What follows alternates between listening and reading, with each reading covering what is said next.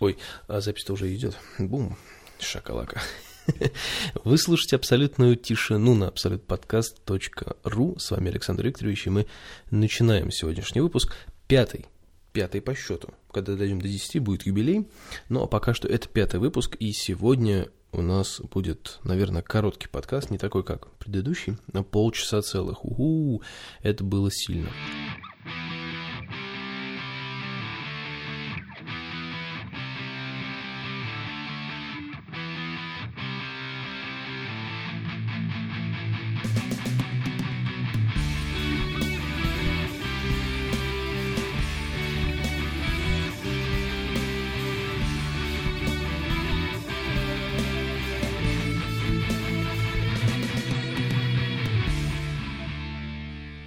Сегодня так достаточно коротко пробежимся по шоу-нотам, которые у нас сегодня, ну, достаточно смешные, если быть точным. Я вообще как-то мне ой, тяжеловато немножко. Я как-то поел несколько часов назад, и до сих пор это все не, меня не переварилось как положено, поэтому я себя ощущаю пингвинчиком таким, который с места на место переваливается. Вот. Э, сегодня в рубрике, которая уже стала абсолютно неотъемлемой в нашей подкаст-передаче, в рубрике «Работа» я скажу про текущие какие-то вещи, которые у нас происходят, как я к ним, в принципе, отношусь. Отношусь к ним сразу, скажу, не очень хорошо, потому что, опять же, таки повторюсь, у нас здесь филиал. То есть у нас здесь уже такой административный филиал получается, и по факту мы здесь э, занимаемся фасовкой газет, отправкой их. Ну, я уже рассказывал это там в предыдущих выпусках, я особо так распинаться не буду. Суть в том, что у нас здесь не курпункт даже, то есть филиал газеты, филиал редакции как-то, ну, в документах это звучит, что мы тут филиал редакции газеты. А солидарность, но это только документально, потому что по факту мы просто такой перевалочный пункт для газет, которые должны быть отправлены туда, куда нужно, и нам сюда приносят документы те, кто подписывается здесь, через Петербург и, соответственно, ну, имеет отчетный документ. Ну, вот, поэтому мы такой административный филиал, в который можно обратиться по любому, в принципе, поводу, вопросу и так далее. Вот. И, соответственно, я выяснил для себя одну такую простую вещь, что им здесь нужен человек, был все это время, который будет не такой упертый, как Виктор, и будет делать те вещи, которые хотят э, в Москве. И по большому счету я понял, что эти вещи даже не, не обязательно должны быть сделаны. Внимание, да, сейчас, если мои работодатели слушают этот выпуск, то я под угрозой. Вот. Но на самом деле здесь все очень просто. И в свое оправдание я скажу ну, наверное, то, что я и говорю своим непосредственным работодателям. Здесь не все так просто. То есть в Москве они сидят себе там в кабинетах, и все у них хорошо, и все у них замечательно, и они себя представляют, ну, допустим, это таким образом. То есть они дают мне какое-то задание, говорят, там, Александр, сделайте там вот это, вот это, вот это. Я говорю, хорошо. И я понимаю, что какие-то вещи, то есть там ну, не знаю, установка стенда, например, тоже я об этом, по-моему, заикался в предыдущем подкасте, да, вот установка стенда, то есть это, ну, такая вещь, то есть нельзя просто прийти и его поставить, ну, потому что это, ну, как называется, там, где они хотели его поставить, это, во-первых, памятник архитектуры, потому что это дворец, Юсуповский, на секундочку. Ну, вот. И, соответственно, нельзя там просто так взять и что-то поставить без согласования администрации этого дворца. Но поскольку мы являемся как бы членской организацией профсоюзов, то мы можем, ну, как бы мы имеем доступы ко всем руководствующим лицам. Поэтому первое мое, соответственно, действие было направлено на то, чтобы написать письмо на имя там главного всего и вся с просьбой разрешить. После этого, если он это письмо подпишет, дает согласие, то оно опускается на более низшую ступень, оно опускается человек, который занимается хозяйственной частью. Но поскольку мы здесь работаем как при совке, к сожалению, потому что это письмо было мною составлено еще там в прошлом году, грубо говоря, да, то есть и только сейчас до него как-то там дошли, доехали. То есть как это было, э, если в двух словах? То есть это письмо опустилось этому человеку, а тот человек просто не хочет работать. Он просто смотрит на него такой, а, угу, ну понятно. Я отложил его в дальний ящик. И когда я пришел в управление делами, я спросил, где, собственно говоря, мое письмо, мне ответили, что ну его вот там несколько там недель назад опустили там вот этому человеку.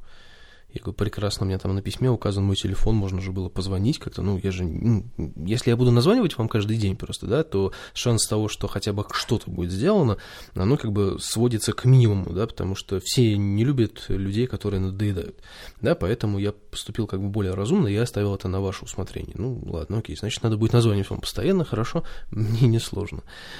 И я нашел этого человека, спросил у него, он сказал, я не против, нет, мне нужен макет.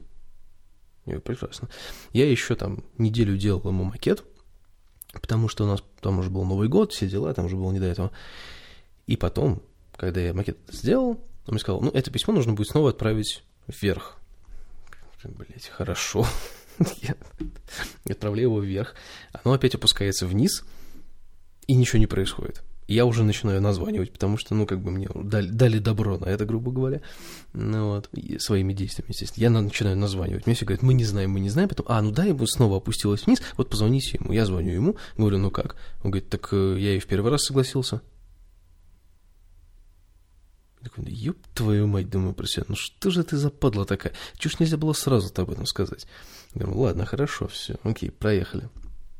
Ну вот, и теперь, короче говоря, я буду уже с этот стенд заказывать, согласовывать его с Москвой, они будут его оплачивать, и мы, соответственно, будем его, я его сюда притащу и поставлю во Дворце труда, там, где мне, собственно говоря, скажут его поставить.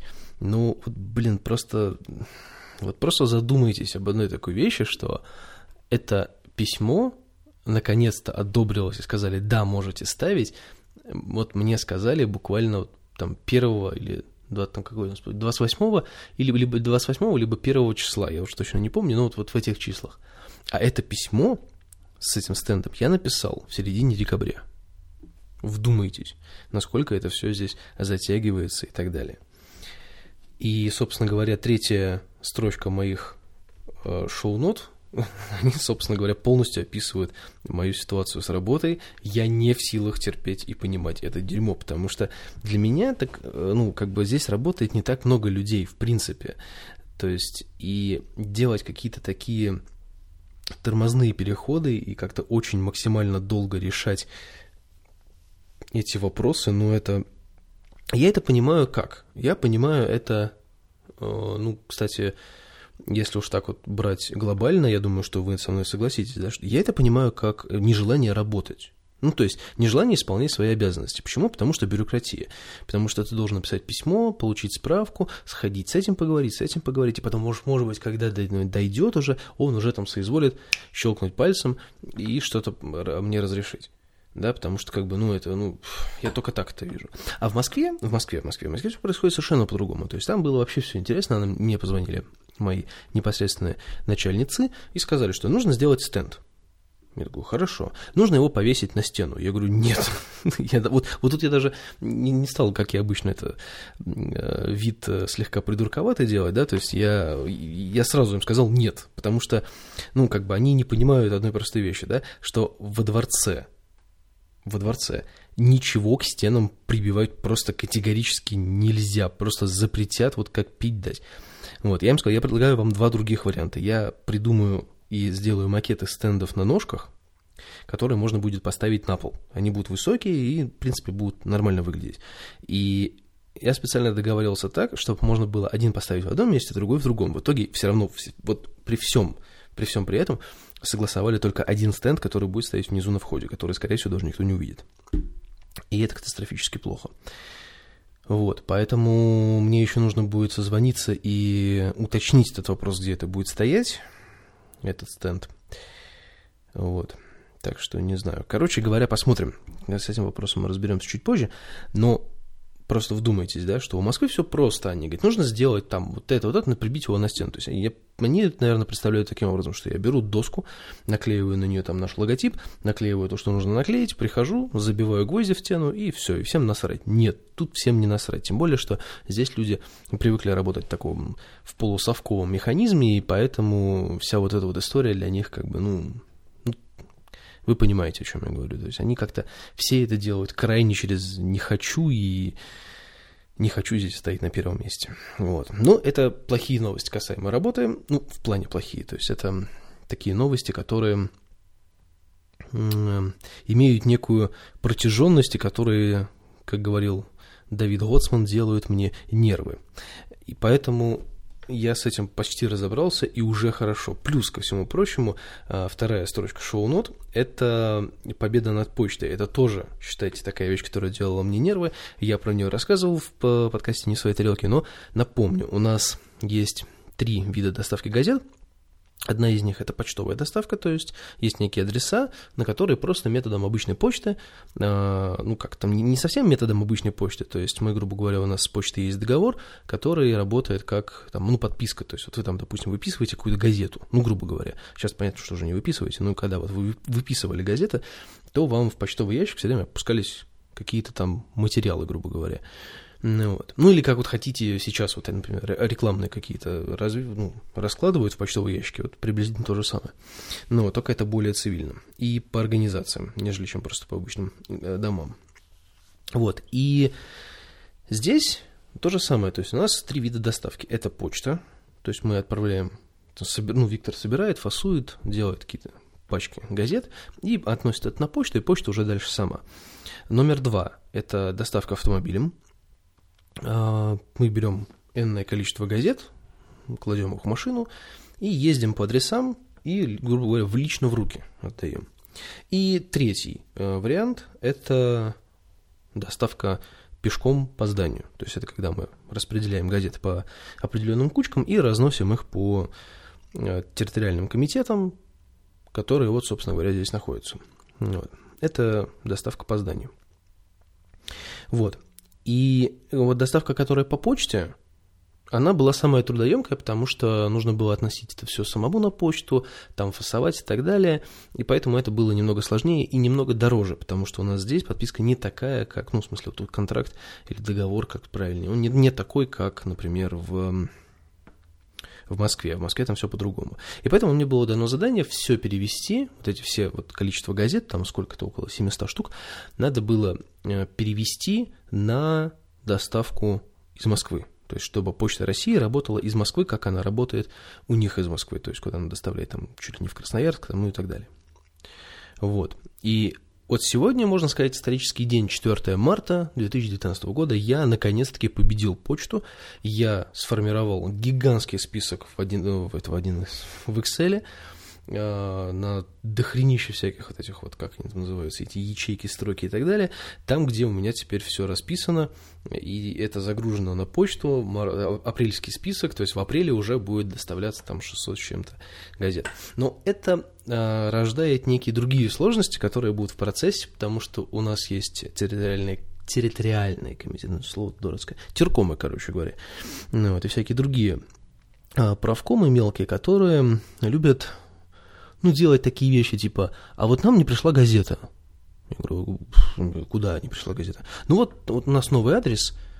Блять, ну так надо же было мне, наверное, сказать о том, что у вас новый адрес, да, я же не могу его у вас вот так вот просто взять и, и, и найти этот новый адрес. Вы мне скажите, какой он? А, ну вот он, да, и, ну все, ждите следующего месяца теперь. Просто здесь немного другая ситуация рождается из этого, потому что, например, доставка почты отсюда, она была положительная чем? Если вдруг у какого-то там теркома, правкома, там, не знаю, обкома и как угодно, да, меняется адрес, они могут сказать, вы знаете, вот у нас поменялся адрес, все, и следующая газета на следующей неделе поедет по новому адресу без каких-либо проблем.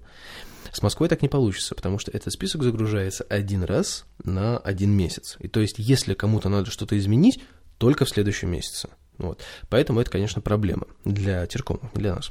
А, ну, проблема для нас в том, что нужно максимально постоянно спрашивать, не поменялось ли что-то у них в адресной книге там, и так далее, чтобы просто не было таких э, приколов. И, в общем-то, только в этом сложность, и потому что некоторые, там, опять же, да, терком, правком, они не всегда идут на контакт, а некоторые, как вы знаете, вот исчезают просто так, поэтому, ну, в общем-то, есть в этом определенная сложность. Так что вот, такие вот есть у нас э, шероховатости на работе. Я не могу назвать это проблемами, потому что, ну, как бы работа, она, в принципе, заключается в том, что ты решаешь проблемы за, ну, за деньги, да, там, да, сложности какие-то, задачи, ты решаешь их за деньги, это нормально. Ну, вот, поэтому вот у нас на работе есть такие некоторые шероховатости. Все могло быть гораздо проще и как бы и лучше, и удобней, но, к сожалению, нет.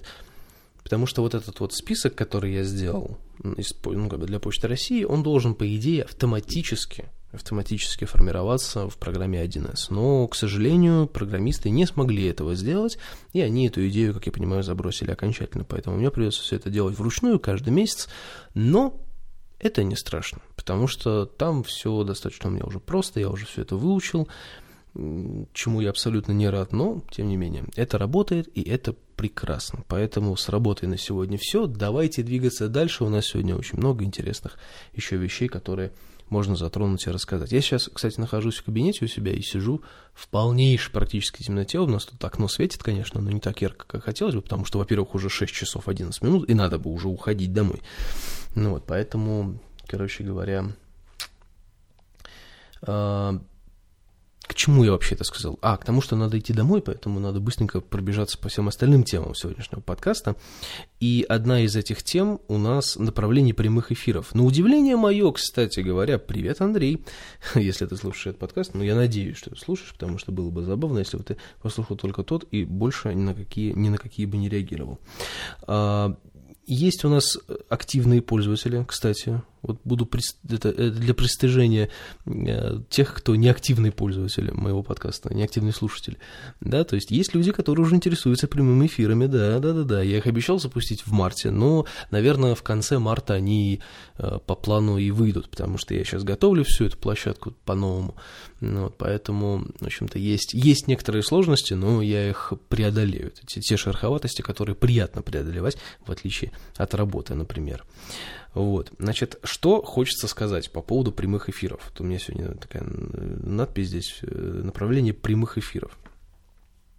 Вы знаете, скорее всего, направление прямых эфиров останется такое же, как и было в прошлый раз. В прошлые разы, когда эти прямые эфиры существовали, у меня было приблизительно, э, ну, там на полчаса на час, э, нет, на полчаса у меня было в первых, ну, где-то час-полтора в лучшем случае два, но час-полтора это будет максимальное время прямого эфира, и он будет построен на рандомной музыке, которую я буду тщательно подбирать, э, ну, в пределах там определенных, как я не знаю, правильнее сказать. Ну, я не могу сказать, что я буду делать ее на свой вкус, потому что, ну, опять же, да, есть заявки, которые вы будете запрашивать, ну, вот, и будет некая моя такая база, которую я вот собираю, собирал и буду собирать, вот, и поэтому все это будет сделано не только на своих личных интересах, но также на популярной музыке, э, на какие-то тематические, может быть, вечера там, ну и так далее. А, плановость выхода эфиров, скорее всего, она будет такая, что они будут выходить на два раза в месяц, то есть, э, скорее всего, это будет э, плавающий день.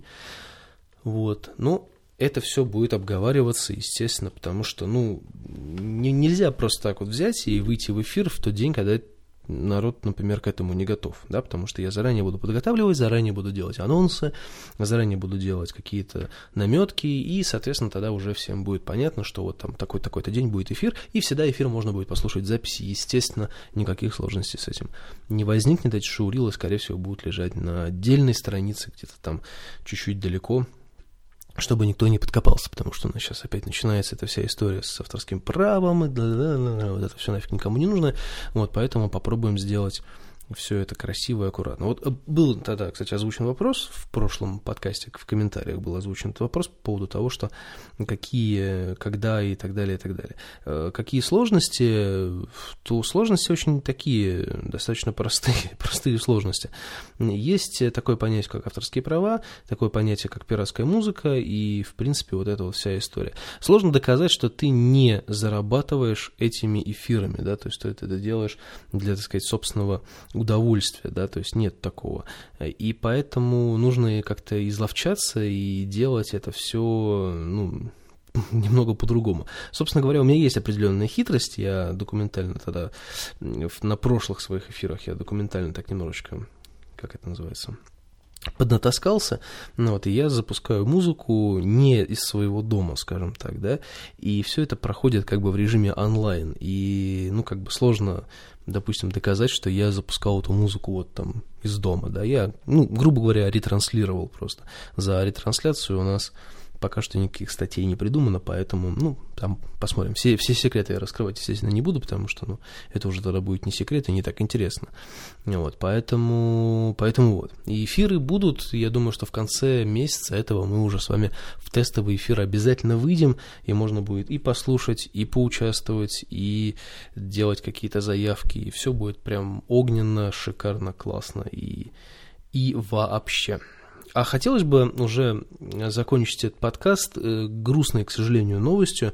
Буквально сегодня я э, в, интернетах наших замечательных узнал, я думаю, что вы тоже, если вы следите, в принципе, за новостями, что на 49-м, 49-м, на 50-м году жизни покончил с собой лидер группы Prodigy, Кейт Флинт. И это, честно говоря, такая новость, которая относит меня к одной из тем моего моих следующих подкастов, не следующего подкаста точно, но следующих подкастов это вообще сто процентов, по поводу того, что люди кончают жизнь самоубийством, находясь на ну, находясь в том положении, в котором, ну, наверное, не стоит заканчивать жизнь самоубийством, да, это мы сейчас говорим, естественно, про Честера Беннингтона, который из Линкен Парка, ну и так далее, да, то есть много других людей, э, ярких представителей всего этого дела, которые покончили свою жизнь, там, якобы находившись в депрессии. Я говорю якобы, абсолютно адекватно оцениваю это слово, я адекватно оцениваю то, что я имею в виду, потому что, честно говоря, для меня,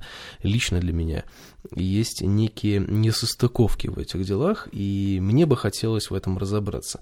Было бы здорово, если бы, конечно, я взял интервью какого-нибудь э, хорошего психолога, который мог бы объяснить эту ситуацию с точки зрения психологических, именно психологических проблем, потому что такие люди просто так из жизни не уходят. Ну, вообще, в принципе, да, то есть, если мы сейчас там будем немножечко в эту тему углубляться, да, э, в принципе, уход из жизни самолично, ну, как бы вот самолично, то есть ты вот захотел, такой, м-м, а сегодня я убью себя, да, то есть, ну, это, это такой шаг, к которому нужно как минимум готовиться, мне кажется, да, то есть, э, возникали ли у меня такие мысли, спросите вы меня, раз я так об этом рассуждаю, да, возникали, естественно, но это было не из-за какой-то депрессии, наверное, это было из-за определенных вещей, которые, как бы, ну, делали тебя максимально грустным. И это я сейчас, кстати, говорю не про отношения, если вы подумали, что я маленькая сопливая девочка. Нет, нет, нет, нет, абсолютно не поэтому. Есть, знаете ли, очень много других факторов э, в жизни человека, которые, так сказать, подталкивают его к э, таким э, мыслям.